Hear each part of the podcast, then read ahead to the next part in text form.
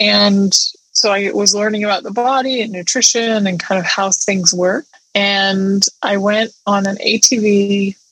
I got an ATV and went on the sand dunes. And I dropped off the backside of a sand of a sand dune. So if you don't know, sand dunes actually like have a very high pitch. Um, this was about six feet tall. And instead of rolling the ATV, I decided to gun it and jump it. But what happened then was that my um, my chest and my arms were our shock absorbers. Oh. yeah.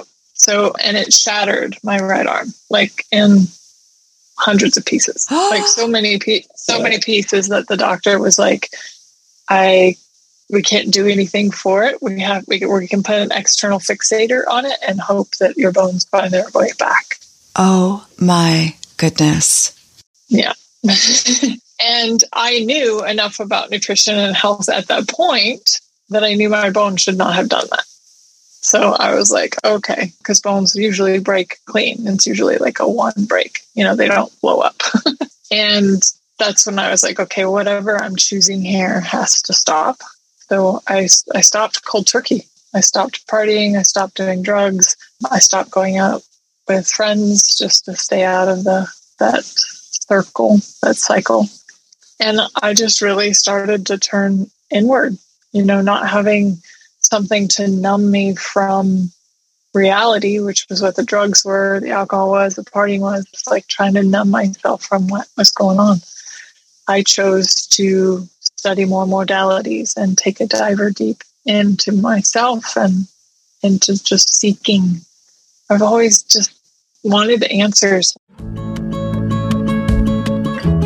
Welcome to the Revelation Project podcast. I'm Monica Rogers, and this podcast is intended to disrupt the trance of unworthiness and to guide women to remember and reveal the truth of who we are. We say that life is a revelation project, and what gets revealed gets healed. Hello, everyone, and welcome to another episode of the Revelation Project podcast. Venus Castleberg is my guest today, and she is the author of the bestseller Here to Forever Finally Free to Be Me.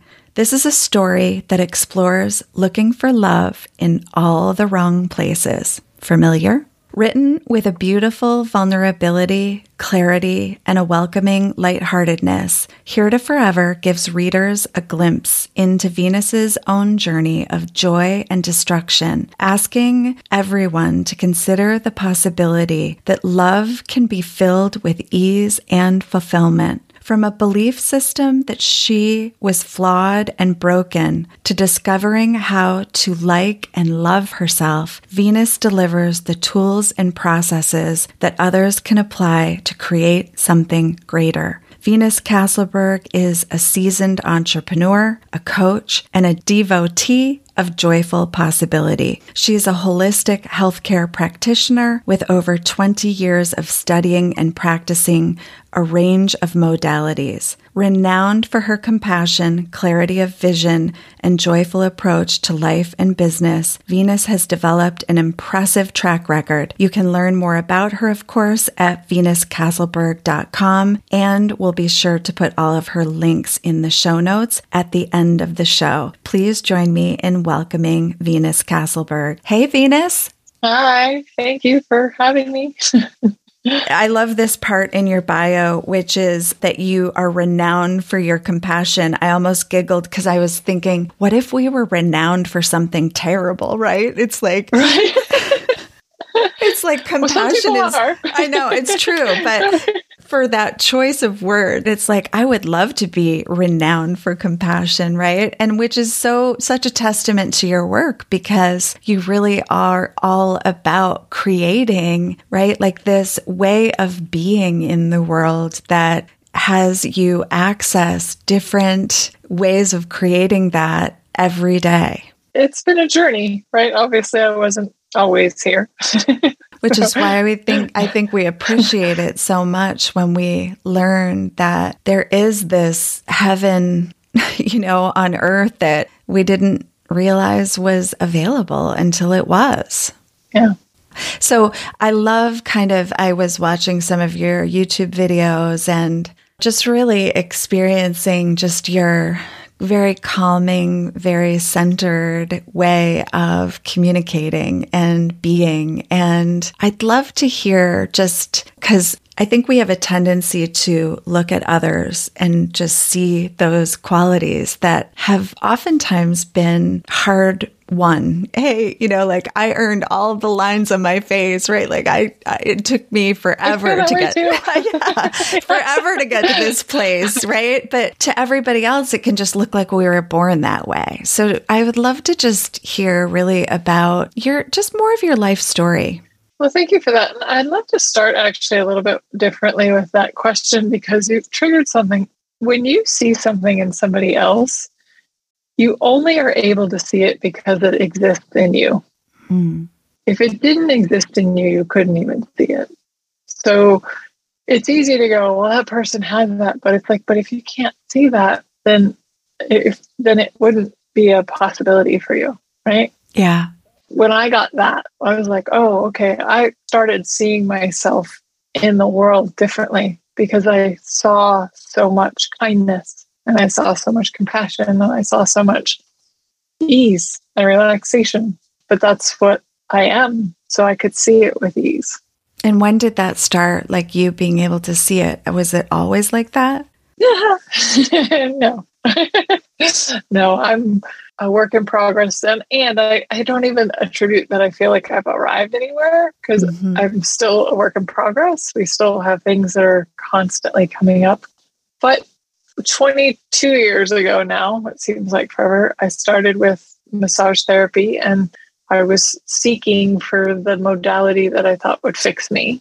Now, I didn't realize I was doing that. I thought I was just picking a career path. like, this is what I'm going to do for life. And as I got into it, and after years of like different modalities and stuff like that, I discovered this modality called Access Consciousness.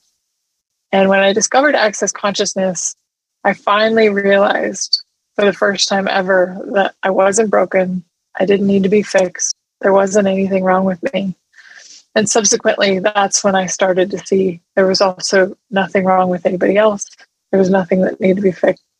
And when you can see somebody with that vision, they are invited to see it for themselves. Mm. When you don't see somebody as broken or wrong, or you have no judgments of them, then suddenly there's this space and allowance that has them go, oh, wow, I'm okay.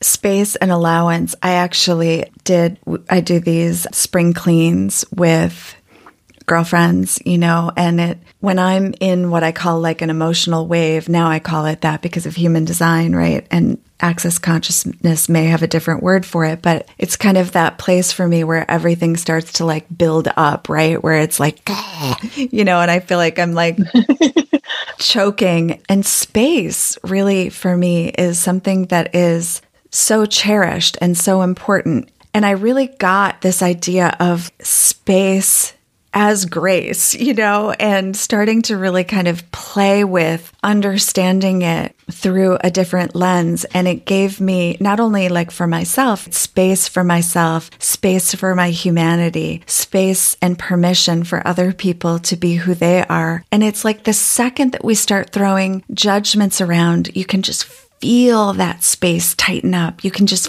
feel how everything contracts and how these ways of being either expand or contract us. And so it's really like the practice for me lately is kind of what else can I bring into this space that continues to allow for the unfolding of my true being? Yeah, it's beautifully said. I do have one of my favorite tools that changes judgment. Like judgment and gratitude can't exist in the same space. So if you find yourself in judgment, if you just find something to be grateful for, you will change your focus and you'll change the energy and what's possible. Well, what are you grateful for like today? Like, do you wake up with a gratitude practice? Is that something you do daily? It is, but I don't do it. I, I used to do it a little more planned because I needed to develop that muscle. you know. Mm-hmm. I do often still get up and and write down three things I'm grateful for about me because we also don't ever we often focus on what we're grateful for outside of ourselves, but rarely do we say, okay, I'm actually grateful that I am a kind person, mm. or I am grateful that that I listened to that person, or I saw saw a need and I fulfilled it. Those we don't acknowledge ourselves at all. So that's another step in the, like gratitude. And yeah, it because I've practiced it so much, it is more just a daily, everyday practice that just happens naturally. And if I find myself going down some sort of rabbit hole of something, I'm just like, okay, so what am I grateful for right now? You know? Yes. What am I, even the situations that are uncomfortable? You know, it's like, okay, what's right about this? What am I, what's the beauty underneath this? Is another way of going, okay, what am I grateful for here? Because, like you said, as we grow and we change, it can be crunchy, it can be tight, it can be you feel like we're choking and it's like okay but what's the beauty underneath it? Because there's always something. Yeah. The universe is always conspiring for us never against us. And so even if we're suffering it seems like we're suffering air quotes then there's something that's working in your favor so you can look at a broken relationship like in hindsight you look back and go wow i'm actually really glad now that it didn't work out but in the moment, you're like, you know. Yes. And really, and really, depending on how much space you get from that relationship, you can see, you know, like that that person was a great teacher or that person, you know, came with so many disguised gifts that helped us to become who we needed to be. You know, like I often used to keep blaming certain people for their presence in my life, basically. But what, what I started to really appreciate and understand is that they were people, really difficult people that actually made me take a stand for myself in a different way and taught me how to create boundaries or taught me how to have resilience, you know, taught me how to self reflect. There's so many ways I think that we can just kind of step over the gifts. And I love how you said that, though. It's like the beauty underneath because the revelation project for me is kind of that. It's like, okay, what's under that? What's under that? What's under that? And also just this idea of really revealing what is often hiding in plain sight or is hiding from our kind of from our physical experience of the world, right? It's the intangibles. It's, for example, we know energy exists, you know, like we can see the trees blowing, but we can't see the wind. So it's also kind of this exploration in terms of like what can we uncover or reveal that has nothing to do with what we can tangibly see.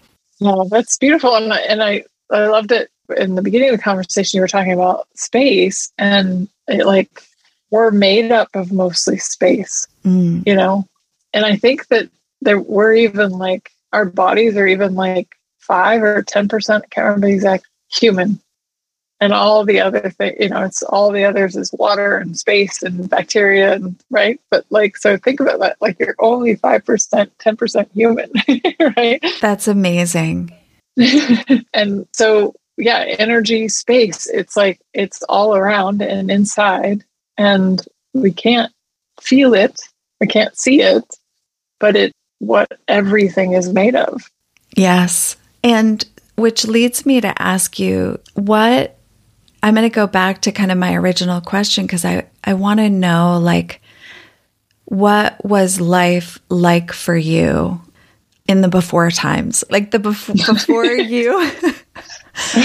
before you kind of found or accessed, right? Because I always feel like there's this portal moment that transports us. And sometimes it's a moment, sometimes it's a series of moments, sometimes it's like the darkest, darkest moment, right? Where we just finally have this revelation or realization that, like, oh my God, I didn't just die and there's something else here. Yep. And I had exactly that moment. so I partied a lot in my 20s. I like to say I partied like a rock star. I'm not, I'm not exaggerating.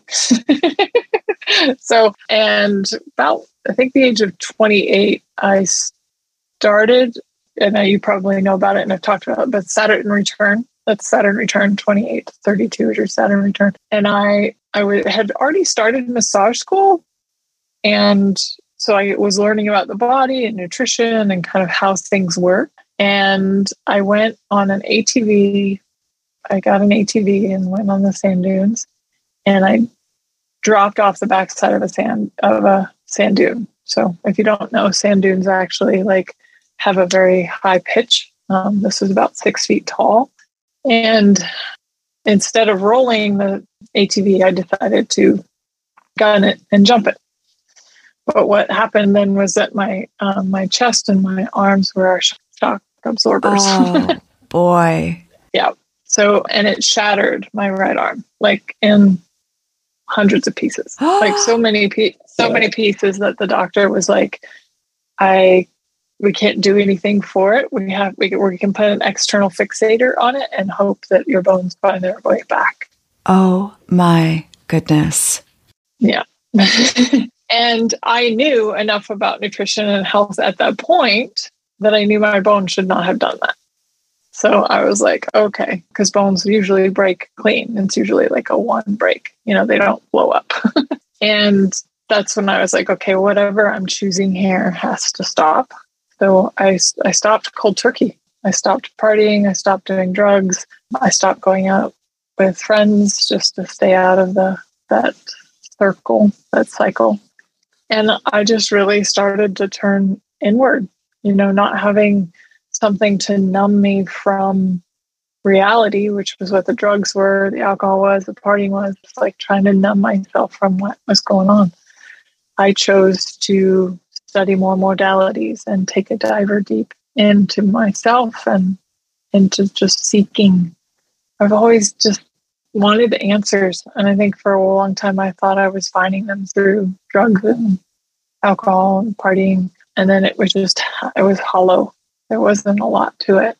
And then from that subsequent quitting drugs, within six months, I became a clairvoyant medium, like literally overnight. Like I, I went to Reiki training one day, came home, and I could see dead people. It was crazy. wow. Yep. But it was, I had six months clean and sober. So it was no longer what I was experiencing on a drug, thinking that maybe I saw it, maybe I didn't. Um, there was now no question because now the people that I was seeing, even the people I would talk to, knew that person. Changed everything. Oh my gosh, I have so many questions.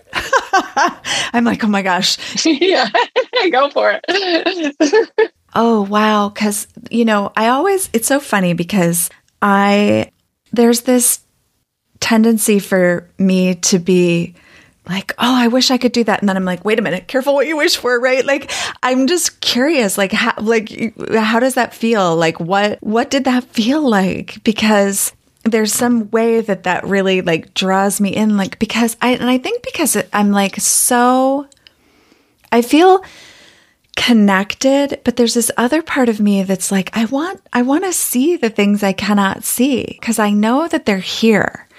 I know that they're here. And i wonder i just have so many questions about without derailing right like our conversation like what creates that opening and then is that something that you were like you had to kind of learn to hold and learn to manage and learn to kind of turn it on and turn it off? Like, those are some of my questions. Yeah, those are great questions. Um, and wherever you want to go is great. So I was asking because I had quit partying at that point. I was like, okay, now there's got to be something more. So I was asking for more. I wouldn't say that I was asking for that. like, it's like, be really specific. Yeah. Yes. Mm-hmm. yeah. And be, and I do say be careful what you wish for because you don't know what you're going to get. And I I had a friend once who said the same thing. She's like, "Oh, I really." She could hear her spirit guides, and she's like, "I'd really like to see them." And I said, "Okay." But see, what's funny is like I've developed it over time. But at first, I could see them and I couldn't hear them. So I, it was like playing charades all the time. Mm-hmm. I was trying to figure out what they were saying. But they would show me images and things So I was playing a guessing game a lot of the time. So I wished I could hear them. And then I had an experience of hearing them and I thought, oh no, that's a little too much. just kidding. Just kidding. Yeah, just kidding. Be quiet. Yeah. I liked you better when you were just quiet. Right, yeah. yeah. so one, you'll never get what you can't handle. And I did spend three years resisting it because mm-hmm. I was mm-hmm. just like, absolutely not. I'm I didn't want it.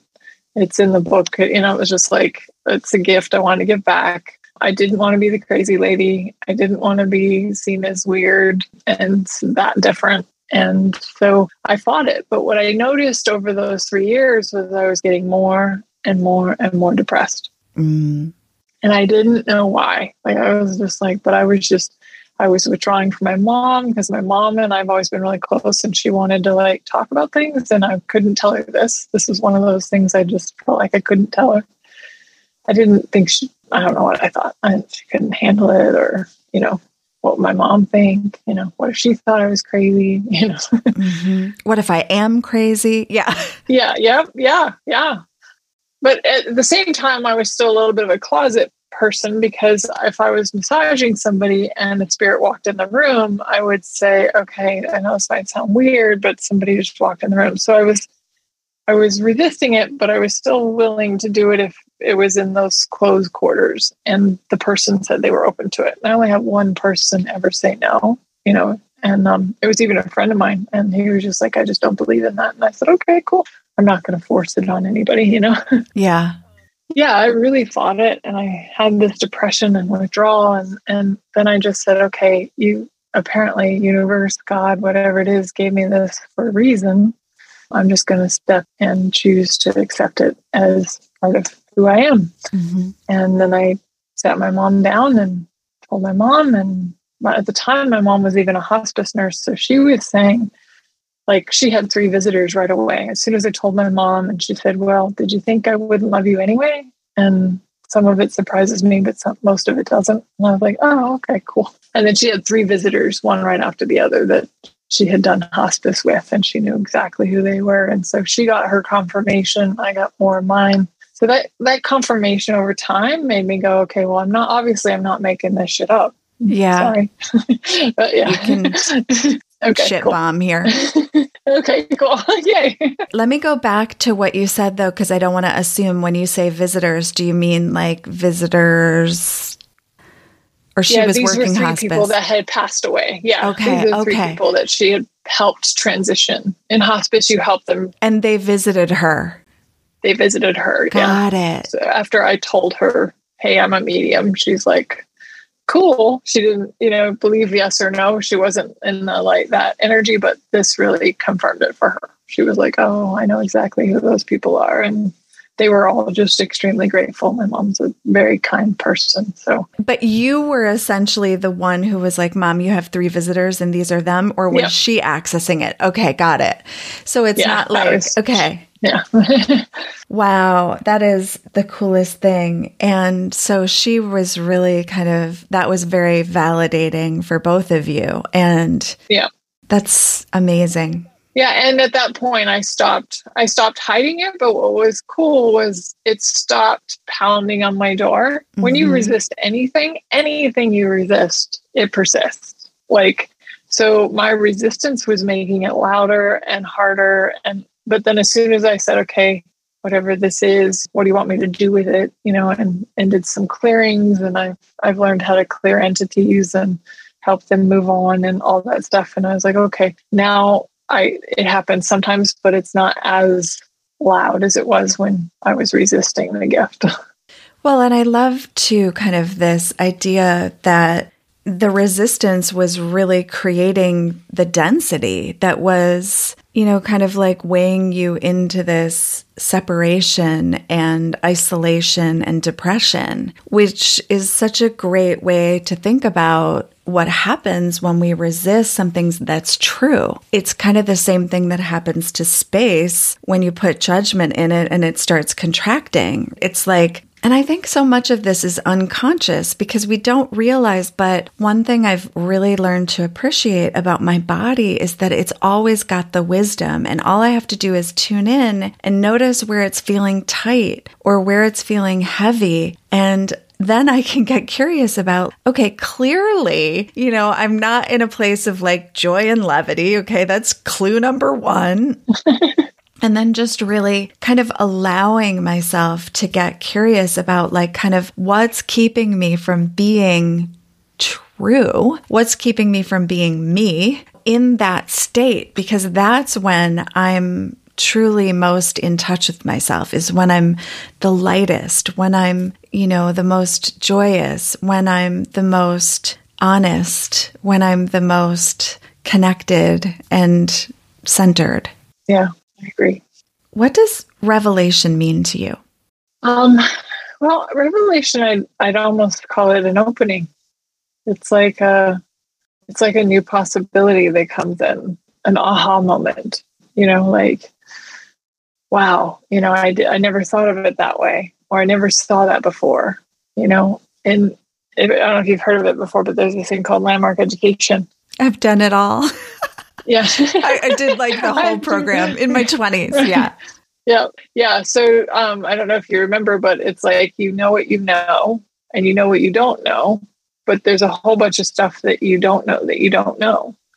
And so when you have that aha moment or that revelation that you're like, oh wow, I didn't know that I didn't know that. Mm-hmm. you know, I didn't, yeah. you know, it's like I didn't I didn't I didn't even know it was possible. And that's one of the things I love about access consciousness has been this like, there's always something more. There's a new level of awareness. There's a new level of revelation. There's a new level of possibility. And in the past, I'd always thought that there was a place where I was going to land. Like, I'll get there someday. I'll end the race. And it's like, your whole life is the race. There is no end until you die. And then that's not really the end either, but your body dies and you probably pick up another one. So, you know, it's like, but so there's always more to discover about yourself, about life, about the world.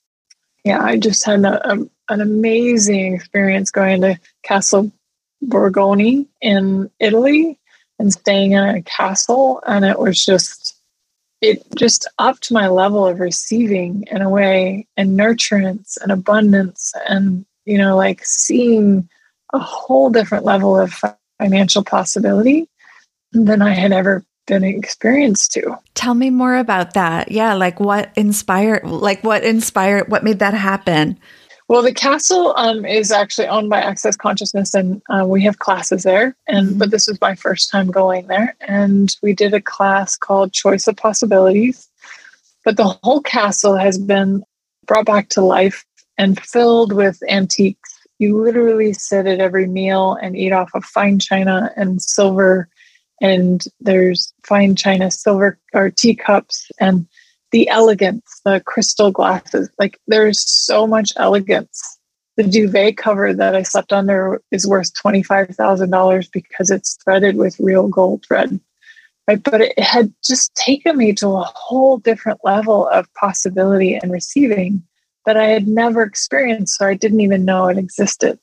Okay. I have so much to say about this because it's the enchantment right? It's like, mm-hmm. it's like that way of playing with, it's like, why do we save the fine china for the guests that never come?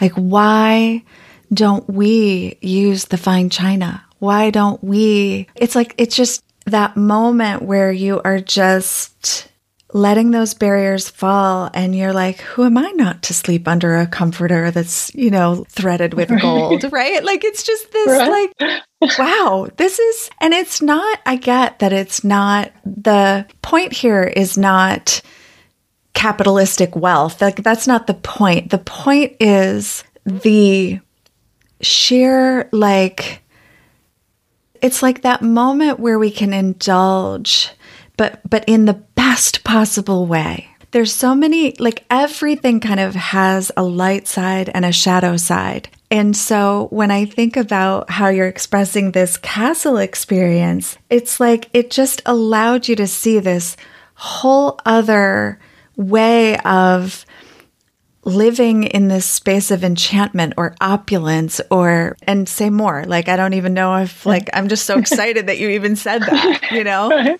Yeah it's it's it's an it's the elegance of living. Mm. it's enjoying like why are we here if we're not here to enjoy life? Yeah. And every aspect of it uh, the the laughter, the yummy food, the right. I can feel my Catholic upbringing going gluttony, the seven right. deadly sins, you know, right? and it's like, oh dear God, yes.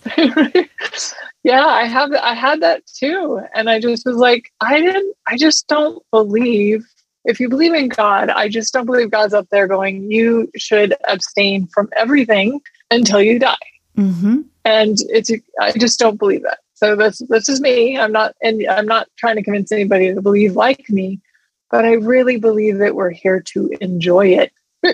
all of it. Right. That, that that well, and this goes back to like the heaven on earth. And it's there's a way too I want to bring in what I call the sacred and here because there's this ah, this the Maya, right? The illusion, right? The way that we can keep ourselves in this, I call it the trance of unworthiness, but it's that illusionary way that we can just separate from our own divinity, from our own sacred worth, and allow for us to really just tap into the true enjoyment and pleasure and vitality that is here right now in this moment. And that's that training ground for me that it just took me so long to unbecome from, unravel from, that told me that doing that and was sinful or that somehow I needed to, what, deprive myself? That, you know, oh God, it's all the stuff like that poverty is closer to God or whatever those things are that we do in our culture to just stay in the trance. And also to recognize that we can be an incredible human being in service to other human beings and fully allow and welcome resources and wealth and opulence and pleasure. And it doesn't diminish how we serve. It doesn't diminish who we are. It doesn't mean anything that it doesn't mean anything to talk about a landmark term, right?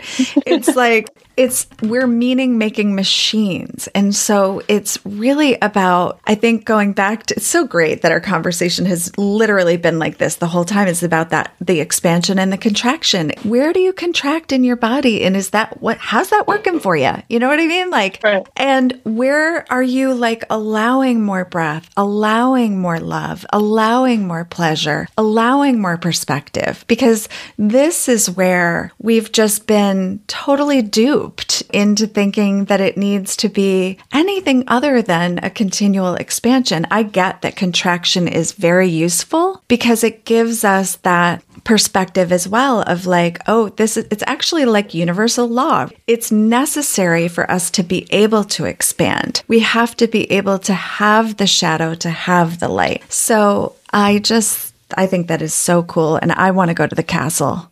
I will send you the information. Okay. yeah, it's open to the public. So it's just a beautiful place. Yeah.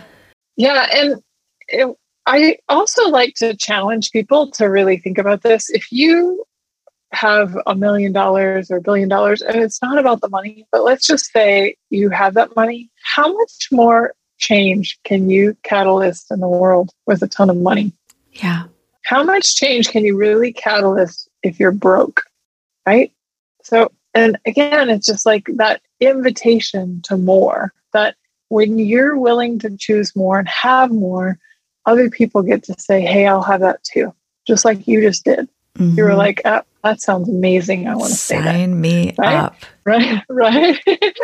so, but that, if I hadn't had that experience, I could have never been that invitation to you. And then you wouldn't have had that experience. So we've been doing it kind of backwards in this reality where we're like, well, if I suffer enough, I could take everybody with me on this suffering journey rather than why don't you enjoy it more and invite everybody on the journey? And some will go with you, but some won't. But that's not also your job. It's not your job to try to drag people with you. So good. One of my mentors and greatest teachers has been Lynn Twist, who wrote the book, The Soul of Money. And she teaches a course called Fundraising from the Heart. And I believe it's still true that she is like the single largest fundraiser in the world, male or female, for philanthropic causes, causes that are near and dear to her heart. And of course, from Landmark Education, she was the director of the Hunger Project for many, many years. Mm and over multiple countries. And this woman, you know, speaks the language of possibility. And so, you know, it's really like this whole idea too of enrolling from a place of really being able to create a possibility for somebody to envision and then like they get to step into it or not. But it's this idea of like, going back to what you said earlier, like, what if, you know, there's nothing to fix? You know, what if it's more about just inviting each other into these possibilities that are near and dear to our heart and sharing in the literally like the true prosperity that is right here, right now? Yeah. And, and I think, and thank you for saying that because I really see that's also how the gratitude plays in. Yeah. Say more. Like, because, well, if you're willing to be grateful, gratitude grows. So the more you're grateful for whatever you have, the more you it will grow. But if you judge judge it, you'll kill it. So you can use money, for instance. Can you be grateful for the penny that you have that you found on the ground? Right?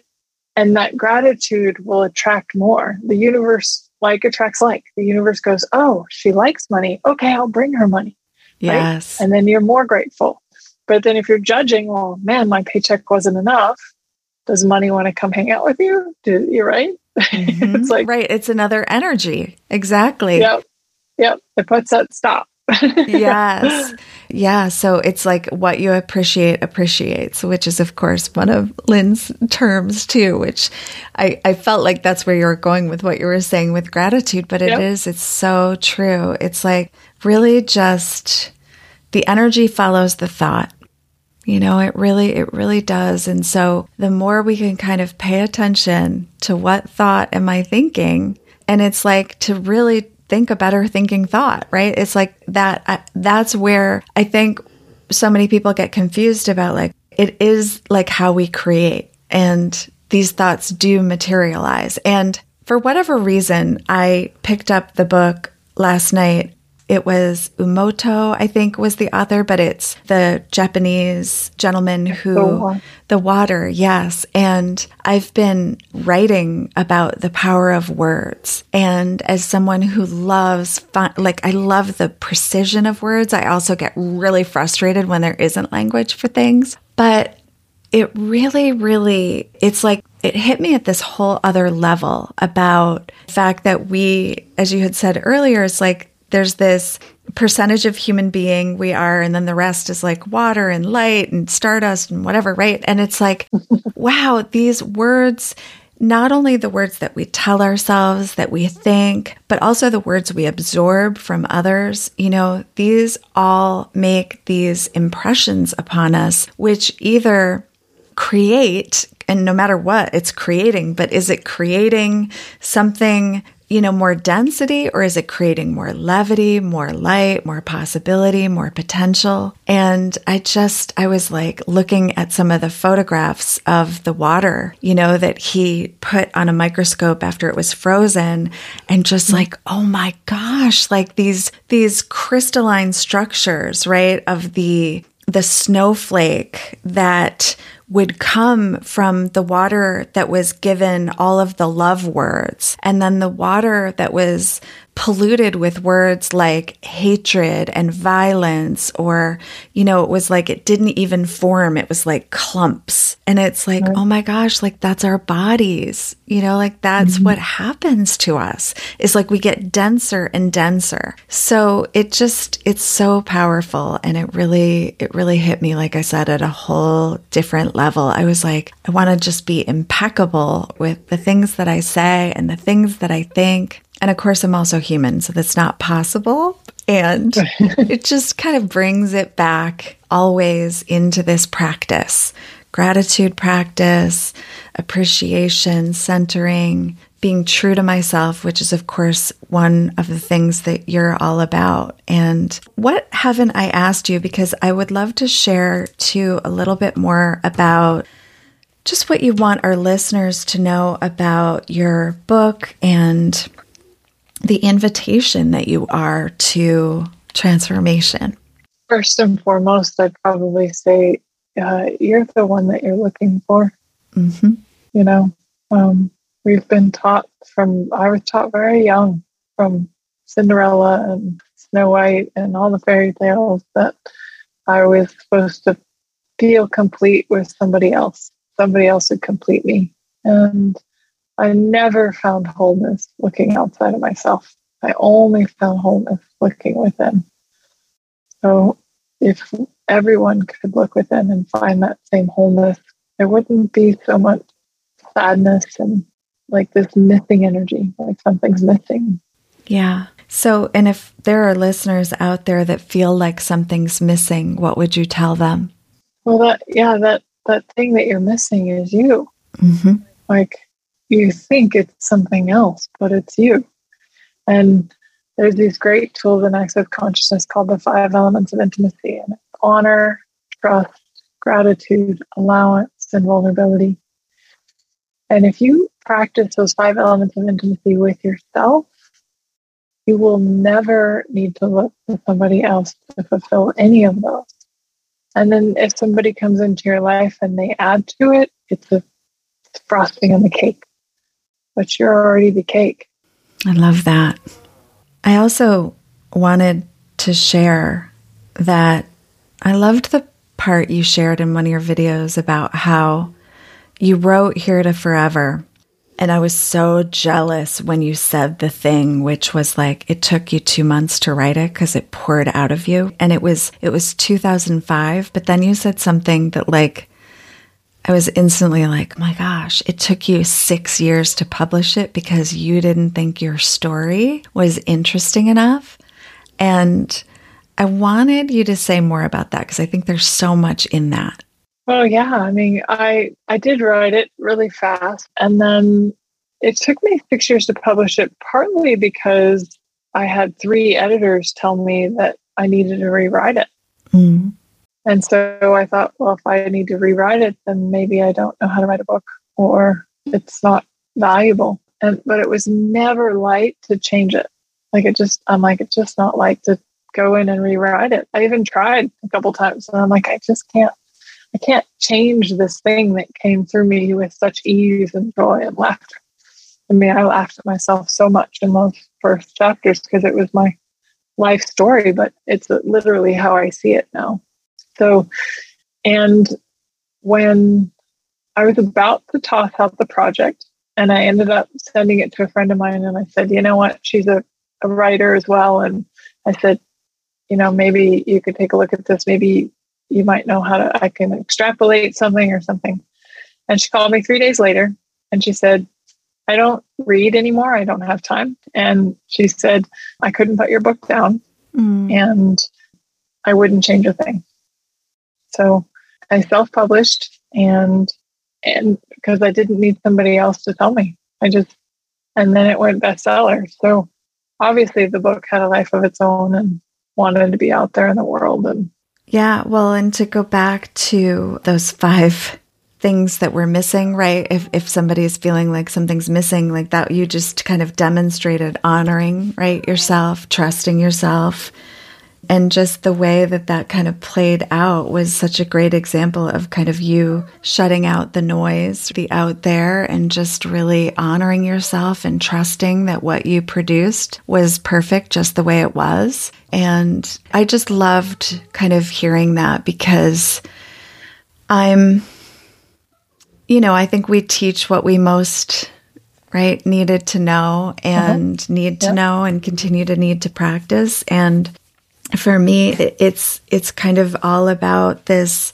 disrupting the trance of unworthiness and really this practice of radical self approval and just really inviting like that to be a conversation, especially for women, because I think that we have these incredible stories to tell that have so much value and that give each other permission, when we give ourselves permission, what we're modeling in doing that and honoring ourselves is we're modeling that that's, that's kind of the new way. And in order to break out of that trance, and in order to really change the reality, the story, the overstory, right, that kind of continually gets told in our culture, that's where I feel like women have such a massive role to play. And so if we're kind of like, my story is not good enough, or my story is not interesting enough, or I didn't have, you know, this massive before and after, or whatever we make it into, right, that we couldn't right. possibly share it, that that's just kind of part of the trance. And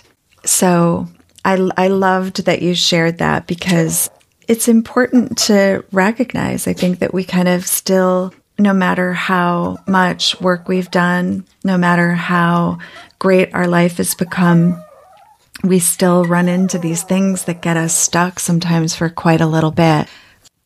So, Venus, the other thing that I love, so I definitely am really the more I've interviewed folks from Access Consciousness, the more I've been like, all right, I have got to go and like just be with these people because I I just love everybody that I've met is just warm and wonderful and generous and kind and it's just like it's just been so cool to meet so many of you through the podcast. And one of the things that I love about what you are always doing, what I see you all model, are these really powerful questions that just really kind of open, again, expand space. Like it's just, it's just really just, they can be really simple. One thing that I heard you ask was being you.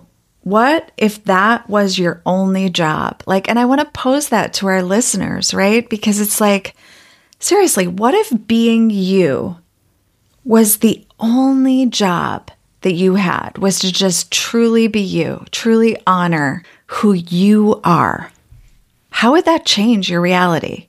It's like powerful. Yeah. I mean, it is. And it, like, you are such a gift. There's nobody else in the world like you. It just isn't. So, if everybody can get that for themselves, that you're gift exactly the way you are and exactly the way you're not. Mm-hmm. Doesn't, you know, Monica is way different than I am, but Monica brings Monica and all of her gifts and all of her beauty and and and I bring what I bring and Dain brings what he brings and like it's just it's such an invitation to stop judging ourselves and comparing ourselves to and just being like okay being you is a gift being you is an invitation to others that can do it as well, that can have that as well. If you choose it, others can choose it. Yeah, and it's it's also a great kind of metaphor for me for the Revelation project too because it's like unbecoming from everything we thought we needed to be to become who we really are, to reveal who we really are. And you know, that's that's heaven. You know, it's like Right.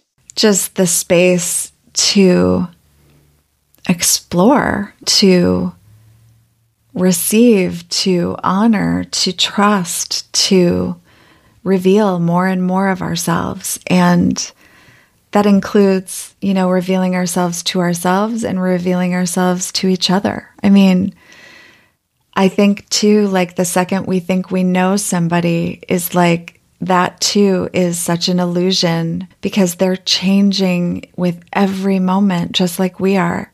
And the second we try to peg somebody is like the moment we pin the butterfly, is like the magic is gone.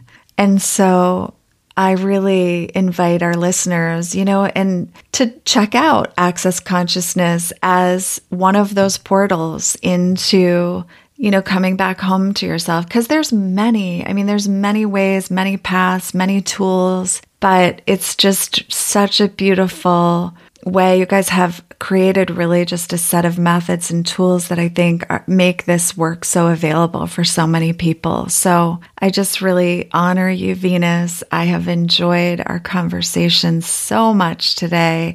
Your energy brings so much peace and yeah, you have this real centered way about you that just really allows. So thank you. For acknowledging that that's actually something recently that I realized part of being me. Mm, right? Yeah. It's like I actually can bring that and invite others to that possibility. So what can you bring? You know, what magic and possibility can you invite people to? Yes. I wonder.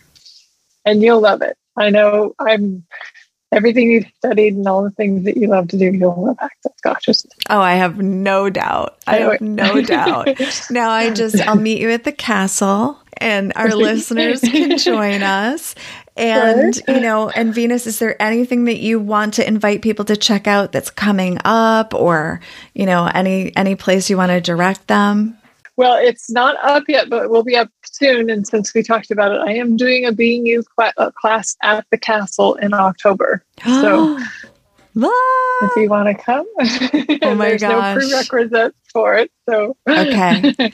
You know what? Austin and I have been looking to do something, so I want to talk about that and Fun. just okay. get That's some more insight on that because that that sounds just amazing. And so yeah, we'll meet we'll we'll all meet you there and and in the meantime I'll put all of the links in the show notes and Venus will probably, you know, just be in touch cuz I'm sure, okay. you know, there's always more to be revealed. So thanks again for just being here and thanks again to our listeners for tuning in. Thank you Monica for being you and the gift that you are in the world. Really. This Thank has you. been a true joy. Thank you. Thank you. Okay. For our listeners, more to be revealed. We hope you enjoyed this episode. For more information, please visit us at jointherevelation.com and be sure to download our free gift, subscribe to our mailing list, or leave us a review on iTunes. We thank you for your generous listening. And as always, more to be revealed.